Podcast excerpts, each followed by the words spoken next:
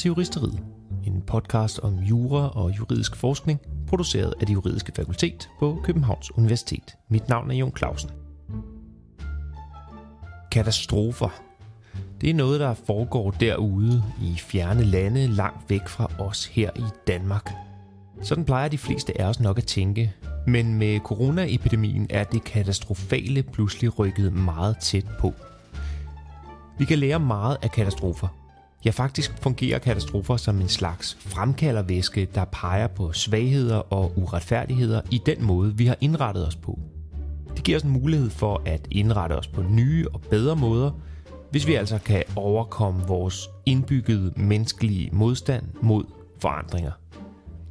Det er en af pointerne i en ny bog af professor og katastrofeforsker Christian Lauta. Ved at dykke ned i globale pandemier, jordskælv, orkaner og klimaforandringerne, undersøger Christian i sin bog, hvad katastrofer siger om os som mennesker og som retssamfund. Og samtidig forsøger han at give et bud på, hvordan vi bedst muligt lærer af de katastrofer, der uundgåeligt vil ramme os fra tid til anden, selv i Danmark. Lyt med om et øjeblik. Sidst i udsendelsen er Ditlev Tam igen klar med en fortælling fra rettens kulturhistorie, i dag med anden del af fortællingen om dødstraffens historie i Danmark. Men først, katastrofer.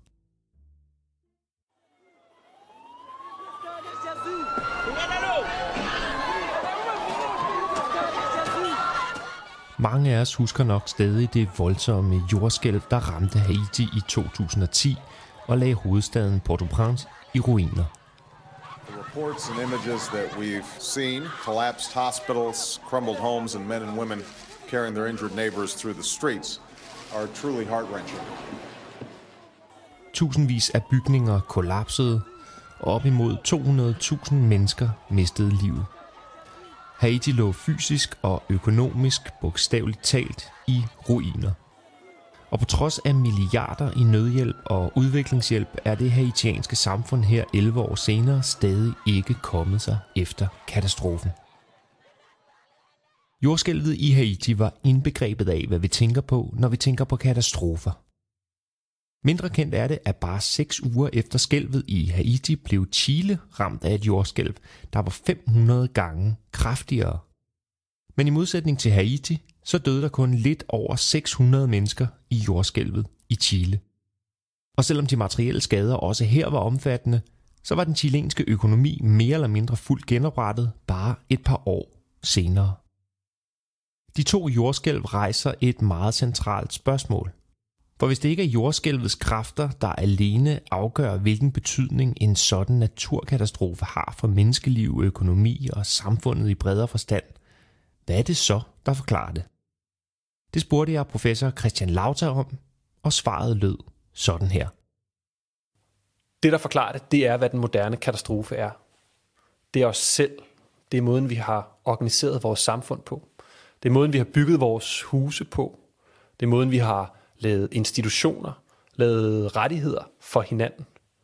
Forskellen på Chile og Haiti handler om velstand, om hvor gode og stærke bygninger man havde, om hvorvidt man havde et advarselssystem, der kunne sætte folk i gang. Hvorvidt man havde uddannet mennesker, der vidste, hvad de skulle gøre under et jordskæld. Og hvorvidt man havde solidaritet i samfundet til faktisk at hjælpe hinanden i det tilfælde. Og det vil sige, at den moderne katastrofe handler ikke om det, der rammer os, men måden, vi reagerer på, kunne man måske lidt populistisk sagt sige. Så i den optik handler katastrofer altså om vores samfundsindretning. Øh, du skriver, at katastrofer fungerer som øh, fremkaldervæske. Hvad er det, de øh, viser os fremkalder i vores øh, samfund? Hele det greb, jeg prøver at lave i den her nye bog, det er at sige, katastrofer er ødelæggende afbrydelser af vores liv. Men så er det også en fremkaldervisk. Det gør os klogere på alle de fejl, vi havde. Det gør os klogere på de processer, der faktisk øh, ikke virkede, der var dysfunktionelle. Det stiller skarpt på de prioriteringer, vi bliver nødt til at lave. Kriser og katastrofer er øjeblikke, hvor der er knappe ressourcer og knap tid. Og det vil sige, hvor vi bliver nødt til at prioritere, vise klart, hvem vi er som mennesker og hvad vi vil, når nøden sådan for alvor banker på. Og hvad viser det så om os som samfund? I bred forstand, der viser katastrofer os, hvor vi er sårbare. Hvor var det i forvejen, vi var allersvagest? Hvis du kigger på en oversigt over de kumulerede smittetal i Danmark for covid-19, så vil du kunne se, at de kommuner, der er hårdest ramt, er perfekt korreleret med de kommuner i Danmark, hvor der er den laveste uddannelsesgrad, hvor der er flest, der står uden for arbejdsmarkedet, øh, og hvor der er flest fattige børn. I virkeligheden faktorer, man på forhånd kunne have identificeret og sagt, her, lige præcis her, der er vi allermest sårbare. Og det bliver covid-19 så en fremkalderviske for. Det minder os om, at det faktisk er de steder, vi er svagest. Og hvor vi som samfund, hvis man vil have den sådan stærke tese, bør arbejde for at hæve ligheden, styrke de her samfund, øh, de her lokalsamfund. Og hvis man vil have den svage tese, må sige, næste gang der kommer en krise, så er det der, vi skal sætte først ind. Det er der, vi ved, at vi vil have de største problemer.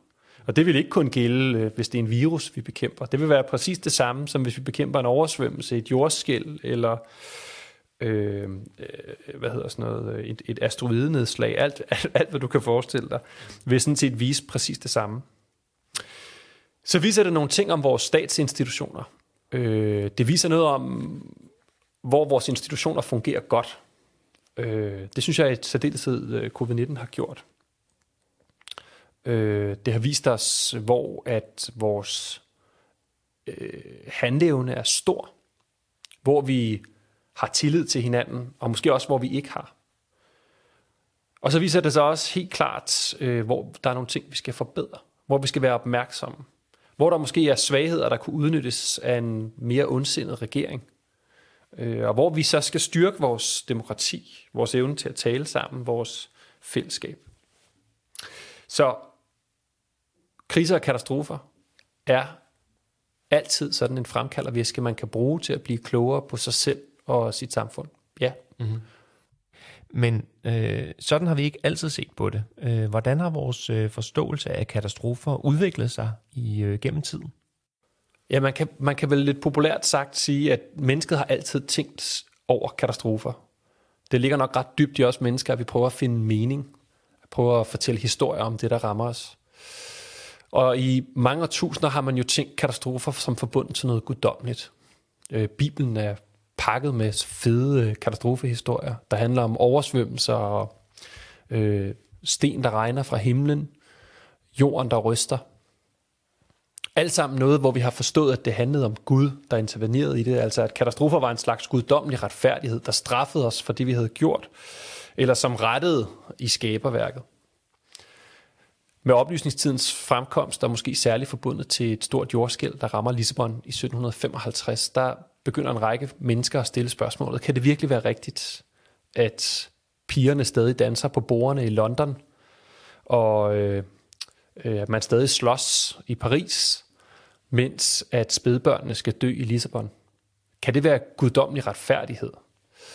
Og måske særligt Voltaire siger, se, se ud af vinduet. Det er jo det er tilfældighed, det er kaos det her, det er kontingens, det er ting i bevægelse. Det har ikke noget som helst med orden eller guddommelighed at gøre. Det er tilfælde. Naturen er kaotisk, siger han. Se den som den er. Vi kan ikke styre den, den kan ramme os vilkårligt, og på den måde så går man fra at opfattelse af katastrofer som guddommelige til katastrofer som noget naturligt, noget uforudsigeligt, der rammer os udefra.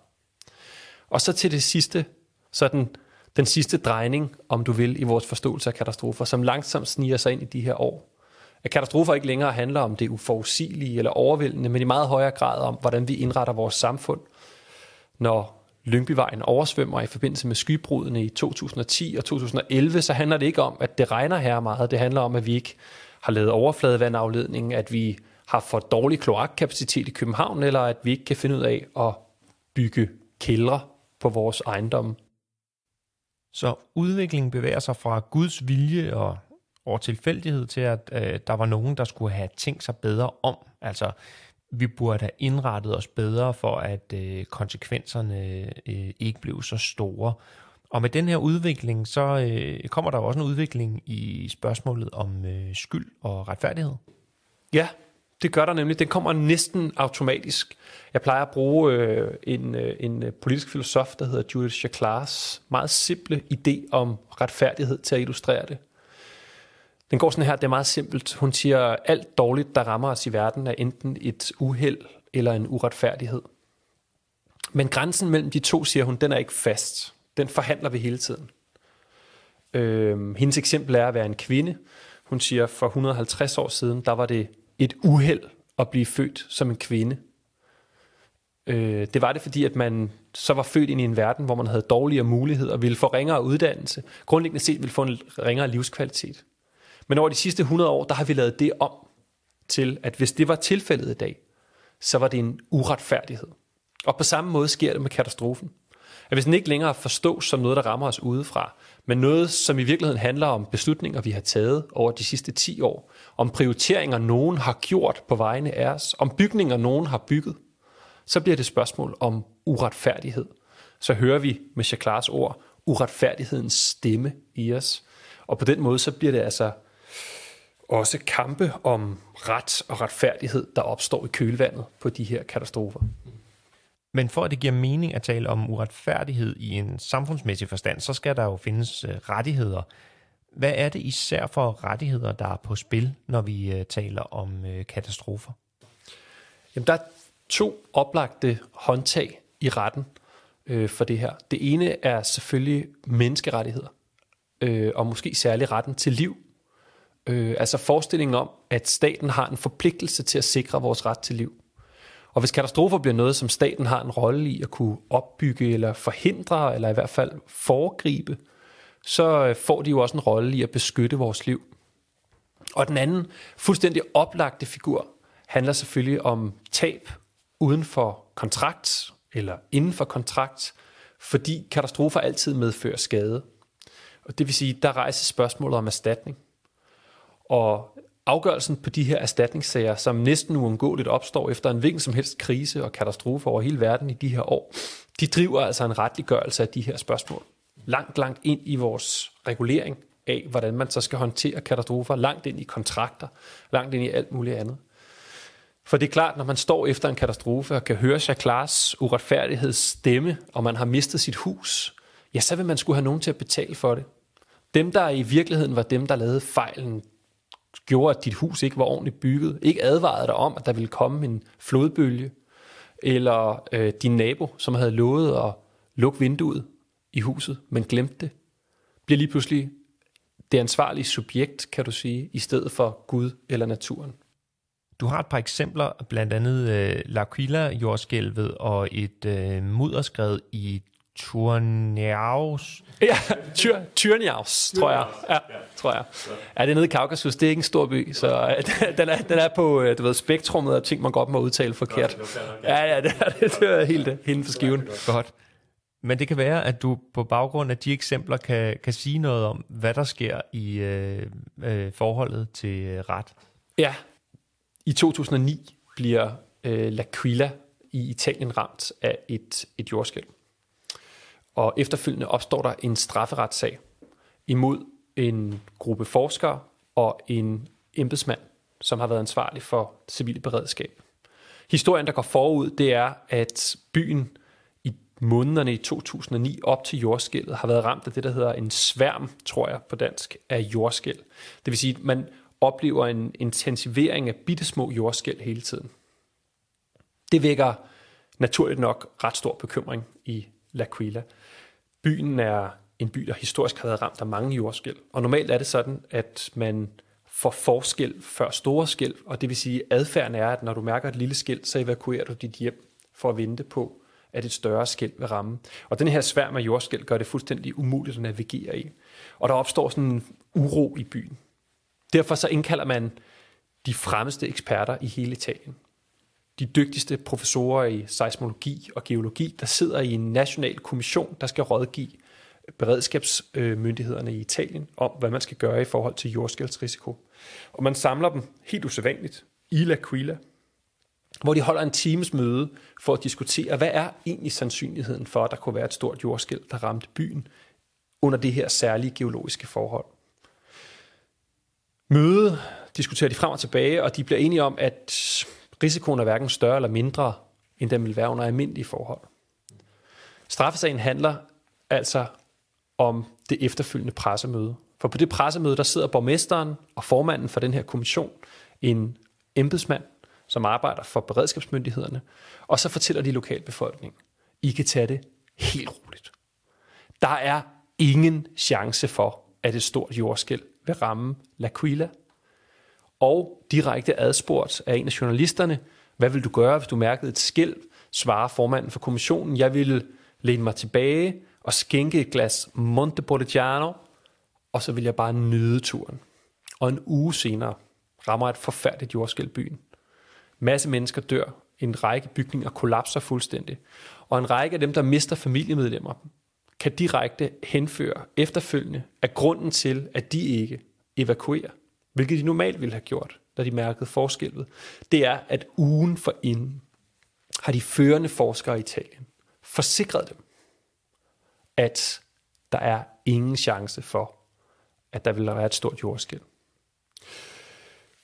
Og eksemplet er godt, fordi det viser selvfølgelig noget om, hvordan at det i virkeligheden ikke længere handler om at forudsige jordskæld. Det handler om alle de lag, der bliver lagt ovenpå af menneskelig organisation og kommunikation. Det handler måske også illustrativt for den følelse af uretfærdighed, der tit kan opstå i lokalsamfund efter en katastrofe. Sagen ender faktisk med, at forskerne bliver dømt, øh, først ved den lokale domstol, og efterfølgende frikendt ved appeldomstol. Den anden sag, der måske kan være illustrativ, foregår i Tyrnaus, som du, som du, øh, som du ramte før. En lille miniby i det sydlige Kaukasus, som ofte har været ramt af mudderskred og jordskred. Og øh, i sommeren 99, så vidt jeg husker, der har, man, øh, der har man fået ødelagt de beskyttelsesværker, man har i forhold til de her mudderskred. Og det ved lokalbefolkningen. Og de bruger det følgende år på at underrette myndigheder og sige, prøv at høre, næste sommer, venner, der kommer altså et mudderskred. Og det kommer grundlæggende set til at smadre den her by. Men ingen gør noget. Man kender alle, der har været involveret i lokalpolitik, eller for den sags skyld i hvilken som helst form for politik, vil forstå, hvad der sker, at en by siger, at vi skal bruge det her. Og der sidder en lokalpolitiker og siger, ja, ja, det kan jeg godt se, men der skal også, du ved, der skal også børnehaver, og vi skal også derhen, og vi skal også det der. Så der bliver ikke foretaget noget som helst. Og det går selvfølgelig hverken værre eller bedre, end at den følgende sommer bliver Tyrnavs ramt af de værste mudderskred, man har haft de sidste, tror 100 år i, i den her del af, af Rusland, og ganske mange mister livet. Og her bliver spørgsmålet ikke et spørgsmål om nogle konkrete mennesker, som man mener bare ansvaret, men systemet. Man siger, vi har retten til liv. I vidste, at vi ville blive ramt næste sommer af det her mudderskred, og I gjorde ingenting. I har derved svigtet den forpligtelse, I har over for os i forhold til vores rettigheder, til i det mindste at informere os om, at I ingenting ville gøre, så vi kunne have taget vores egne forholdsregler.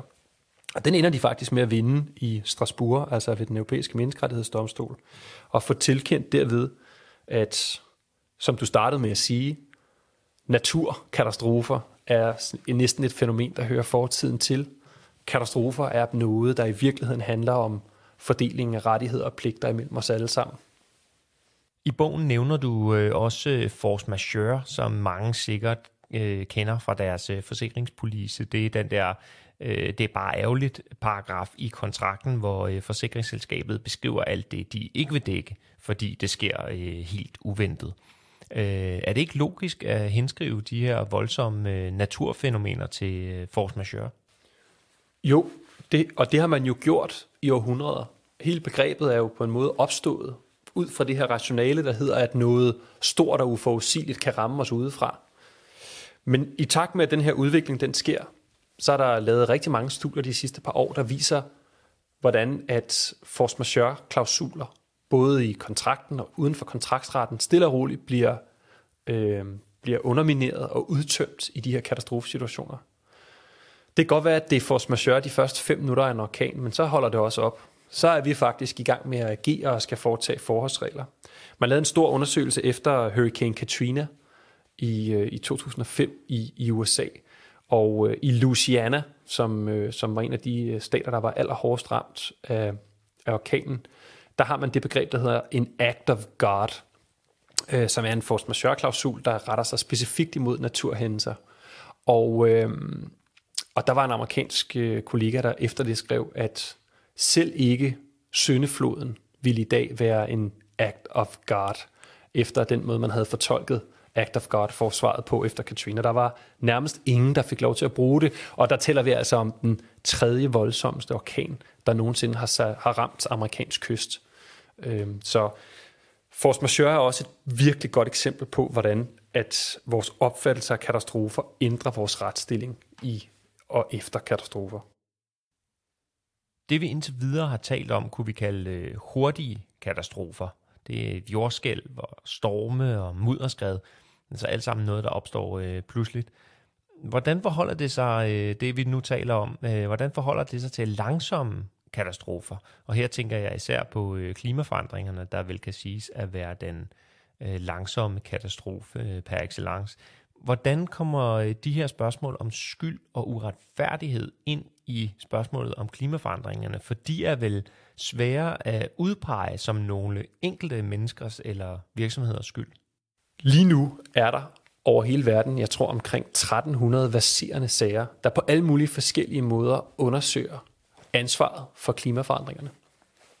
I bogen der omtaler jeg en, øh, en af de sager, Saul Yuya, som er en peruviansk bjergbående sag imod den største tyske energiproducent RVE, øh, som står for, jeg tror, at det en 0,1 promille, eller hvordan det er. Det er sådan en meget lille del af CO2-udledningen, men trods alt en anselig del af den samlede ophobede CO2 i atmosfæren. Og så Lujas argument går sådan her. Han bor nede for en glaciersø. Og den glaciersø, den er vokset, jeg tror 30 gange i omfang over de sidste 30 år. På grund af glacierens afsmeltning, som kan tilskrives klimaforandringer. Hans argument siger så, prøv at høre, hvis jeg skal bruge penge på at ændre mit liv, bygge forsvarsværker og lægge mit landbrug om, så det faktisk kan fungere, i lyset af den her stigende trussel, som er helt konkret og lokal, så skal I være med til at betale den andel af skylden, som I har.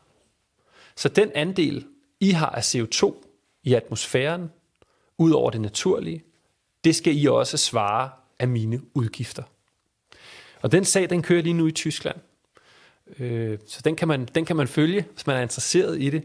Og den understreger jo præcis den samme udvikling i vores opfattelse af, hvad der ligger inden for vores kontrolspænd som mennesker, og hvad det så gør ved vores retlige institutioner. Retten bliver tit beskyldt for at kolonisere spørgsmål, som den ikke tilkommer. Altså, at retten på en måde er noget, der hele tiden spiser nye ting, gør nye fænomener til retlige spørgsmål. Men i det her tilfælde, som i mange andre, så forholder det sig, i hvert fald i min opfattelse, decideret omvendt. Det er alle de andre spørgsmål, der hiver retten ind, for faktisk at få belyst det, for at få orden i det, for at prøve at få adresseret den følelse af uretfærdighed, som mange af de her mennesker over hele verden er efterladt med, via de institutioner, som retten udgør sig af, af de grundpiller, at ideen om, at hvis du kan bevise, at nogen har skyld, at der er en sammenhæng imellem den skyld og dit tab, og du kan dokumentere tabet, så har du et retligt argument for, at der skal være ansvar. Og det er den universelle figur, der i virkeligheden driver denne her retliggørelse, også af klimaforandringerne. Og det lyder jo øh, så som et, øh, et, et sådan meget progressivt eksempel på en måde at anvende øh, juren på. Øh, er det så ligesom vejen frem, eller øh, er der nogle øh, steder, hvor juren så også kommer til kort?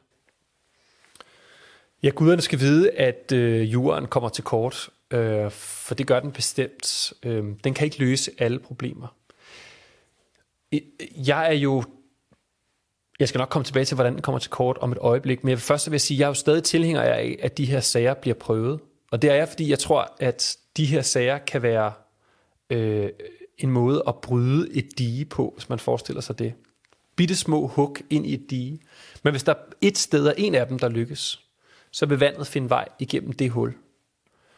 Og igennem det hul, hvis vi skal blive den metafor, der kan så nogle af de andre nødvendige ting, der skal til i løbet af de næste par år, for at vi kan bekæmpe klimaforandringerne ske. Hvis nu vi tager fat i det helt grundlæggende problem, som vi oplever lige nu i forhold til internationale klimaaftaler og i forhold til udviklingen i med at bremse klimaforandringerne, så er det jo, at vi ikke kan blive enige om, hvordan vi skal fordele udgifterne til de skader, klimaforandringerne uundgåeligt kommer til at forårsage i verden. Der er en, ligesom en, øh, et standoff, kan man sige, i den her diskussion omkring loss and damage, som det hedder. Altså, hvordan skal vi fordele skades, øh, skadesudgifterne? Og det er fordi, øh, at øh, de lande, der i dag er rige, er blevet rige som et resultat af at have udledt mere end de lande, der er økonomier, der er på vej op. Hvis man forestillede sig, at en af de her sager kunne blive vundet, så vil man bryde det stalemate. Lige pludselig vil man blive nødt til at skulle forhandle en ny aftale. Man vil blive nødt til at snakke sammen på nye måder. Det, at der var en litigation risk, om du vil, vil lige pludselig betyde, at vi skulle tænke anderledes over klimaforandringerne. Og det er der brug for. For det er klart, klimaforandringerne kan ikke løses ved, at vi peger fingre af hinanden. De skal løses ved, at vi finder nogle fælles løsninger i hele verden, meget gerne igennem stærke institutioner og gerne igennem globale aftaler. Det er et weakest link problem, om du vil. Det er et problem, hvor at hvis 90% af verdens nationer bliver enige om det, er det ingen garanti for, at de kan løse det. Vi har brug for faktisk at være enige på tværs af hele spillepladen, og finde ud af, hvad det er for en verden, vi i fællesskab skal bygge op øh, over de næste 100 år. Mm-hmm. Så der er noget at lære af, af katastrofer, og så skriver du samtidig i bogen, at det alligevel er ret svært for os ja. i mange tilfælde ja. at lære af de her katastrofer. Hvorfor er det det? Ja, det nedslående er jo selvfølgelig, at med hele den introduktion i baghovedet, så burde man tænke, at katastrofer var de sporskifte, der var i verdenshistorien. At det virkelig var der, hvor, vi, hvor det stod klart for os, bam, nu skal der ske noget nyt, noget fundamentalt andet. Men når man faktisk går katastrofernes historie igennem, vil man se, at vi fortvivlende sjældent lærer fra katastrofer, selv de simpleste ting. Og det er der mange forskellige grunde til. Den første grund, det er, at vi er som mennesker hyperoptimistiske. Vi tror grundlæggende set på, at i morgen bliver bedre end i går. Og det gælder på alle planer. I forhold til måden, vi selv træffer beslutninger, i forhold til vores fremtidsprognoser, øh, og i forhold til de valg, vi tør binde an på som mennesker. Det er noget, der har bragt os vidt, men det gør det også svært at lære fra katastrofer. Så er der et meget kendt fænomen, øh, som hedder hindsight bias, eller bagklogskab. Øh, vi har en tendens til at kun at lære ting bagfra. Vi tror, at vi burde have vidst en til en, hvad der skete, når vi nu ser det baglæns. Men realiteten er, at det lærer man faktisk meget lidt af. Vi skal lære i al den kompleksitet, der var på det tidspunkt. Forstå, hvordan man egentlig træffer gode beslutninger med begrænset viden, og ikke forstå, hvordan man træffede præcis den beslutning på præcis det tidspunkt, i præcis den situation. For sandsynligheden for, at det tilfælde sker igen, er nærmest forsvindende lille. Og det betyder, at vi har sådan en tendens til at lære, hvis nu vi tager covid-19 igen, så tror vi, at det vi skal lære fra covid-19, det handler om epidemiloven. Og ikke engang epidemiloven i bred forstand, der handler om, hvordan vi skal bekæmpe alle mulige epidemier i fremtiden. Nej, hvordan skal vi bekæmpe covid-19 næste gang den kommer? Så hele debatten handler om det. Al vores læring omsættes ind i den her ene lovgivning, mens det vi måske i virkeligheden burde stille os selv som spørgsmål, det er, hvad siger det her om vores kriseorganisation i bred forstand? Hvad siger det her om vores grundlæggende institutioner? Hvor er vi blevet klogere på, som uddannelsesinstitutioner, det, det juridiske fakultet ved Københavns Universitet, hvordan er vi blevet klogere på, hvad det egentlig er, vi gerne vil i fremtiden. Så vi har altså en tendens til også at lære alt, alt, alt for smalt, fordi vi lærer igennem bagklogskab. Og det sidste, det er, at vi er altså nogle ultrakonservative væsener også. Vi er afsindig sporafhængige. Vi har meget svært ved at tænke fundamentalt nyt. Og det vil sige, at de tilfælde, vi har, hvor katastrofer faktisk har været en slags accelerator for rigtige forandringer, for samfundsforandringer, der er det nærmest uden undtagelse sådan, at fundamentet til de samfundsforandringer var lagt på forhånd. Det vil sige, der var ligesom nogle tanker i samfundet om, at man gerne ville en forandring. Og det er der, man kan bruge krisen til at forandre noget. Ellers så har vi en tendens til at falde tilbage i de spor, som grundlæggende set styrede hverdagen før, og som vi var glade for. Mm-hmm. Og hvis der er én ting, du tænker, vi skal lære af corona-katastrofen. en ting. Ja, du må også gerne sige tre. Uh, uh, uh. Hvad er de væsentligste ting, vi skal lære? Oh, jeg synes, vi skal lære så meget.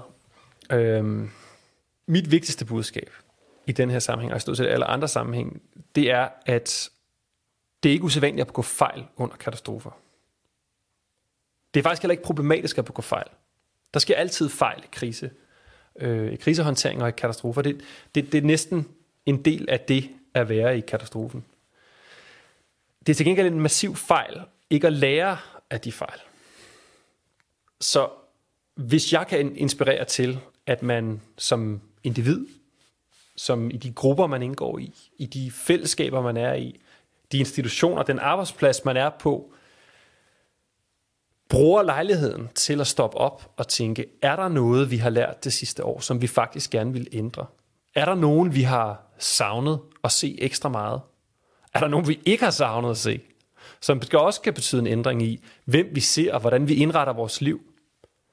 Har vi lært noget om, hvordan vi arbejder effektivt? Eller måske endda om, hvordan vi ikke arbejder effektivt? For derved at tilvælge og fravælge de ting, som vi gerne vil tage med os videre i det liv bagefter. Ja, så er vi øh, rigtig langt. Og øh, så synes jeg, at der er tusind ting, vi skal lære som samfund. Øh, det må blive en helt separat podcast. og nogle af dem har vi jo talt om i den anden øh, podcast. Præcis, nogle af dem har vi talt om i forrige udgave af podcasten.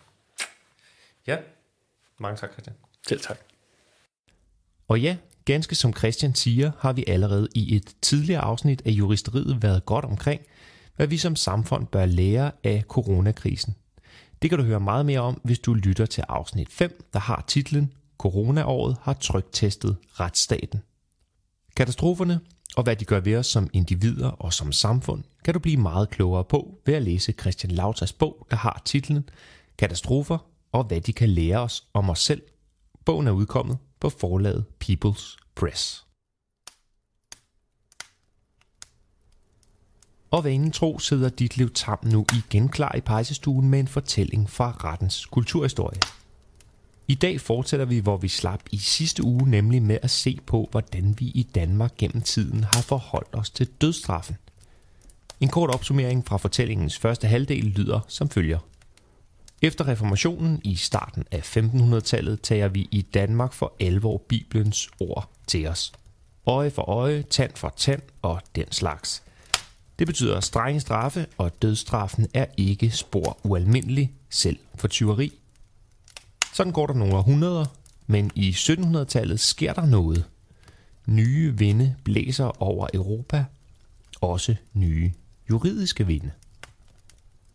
Og her begynder jo så en meget vigtig principiel diskussion, fordi nu handler den, der kommer til at handle ikke bare om dødstraf er proportionalt eller rimeligt for tyveri eller for drab, men som kommer til at handle om brugen af dødstraf i det hele taget. Og så kan man så sige, praktisk så handler det jo om, skal man have dødstraf for manddrab, eller skal man ikke have dødstraf for manddrab. Det, der sætter gang i den moderne dødsstrafsdiskussion, det er et værk af en, af en ung italiener, der hedder Cesare, Cesare Beccaria, og værket er en lille bog på 100 sider, som handler om meget enkelt. Den hedder De Delitti delle Bene. Den handler om forbrydelse og straf. Og det var altså et format, der var godt, de der 100 sider, og hans meninger var, straf, var, var skarpe, og hans, man kan sige, bogens idé, det, det er den, at samfundet bygger på en pagt. Folk er med i et samfund, men under det ligger der en skjult aftale, og skal man have normer i samfundet, herunder straffe i samfundet, så må de ikke gå ud over det, som man kan forudsætte, at folk selv ville være med til at vedtage, hvis man nu ligesom forestillede sig, at man trådte ind i, at man trådte ind i et samfund ved at, om som siger, møde staten, og så skulle skrive under på en erklæring om, man ville. Og hans udgangspunkt er, er så det at sige, at hvis man sagde til folk, der ville gå ind i et samfund, at du skal lige være klar over, at hvis du begår en alvorlig for, en forbrydelse, og så måske endda nævnt, hvad det kunne være for nogen, så, bliver du, så er der altså dødsstraf for det. Så vil de fleste mennesker sige, at så har de ikke lyst til at være med i, være med i det samfund. Altså det aftale konstruktionen. Øh, og så øh, sagde han også noget andet, og det, der bliver måske endnu mere afgørende, det, det, det, det var, at han sagde også, at vi skal måske også gøre os klart, at øh, dødstraffen ikke nødvendigvis er det mest effektive. Der vil være mennesker, som øh, ikke vil vige tilbage for en forbrydelse af dødsstraffen. Blandt andet på den grund af den måde, hvorpå dødstraf bliver eksekveret.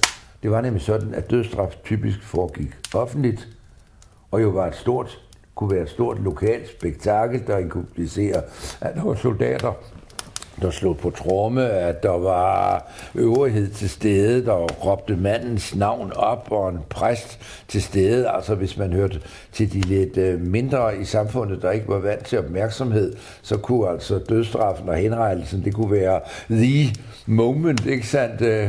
Famous moment i ens liv, hvor man fik mulighed for at stå frem, måske endda, også, endda få lov til at sige et par ord, inden man nu blev hængt eller bødeløksen, eller hvad det nu kunne være, øh, være at slå til. Og det var man også opmærksom på, rent faktisk, at der faktisk var, var mennesker, som øh, måske da ligefrem kunne finde på at begå alvorlige forbrydelser, fordi de gerne ville opleve det der moment of fame, hvor, øh, hvor, hvor dødsstraffen kunne blive, kunne blive formuleret. Og det er det, som Beccaria griber op og, og, og bruger til at sige, at, altså, at, at dødsstraf, hvad det nu er, sådan eller ej, så går det i hvert fald lynhurtigt.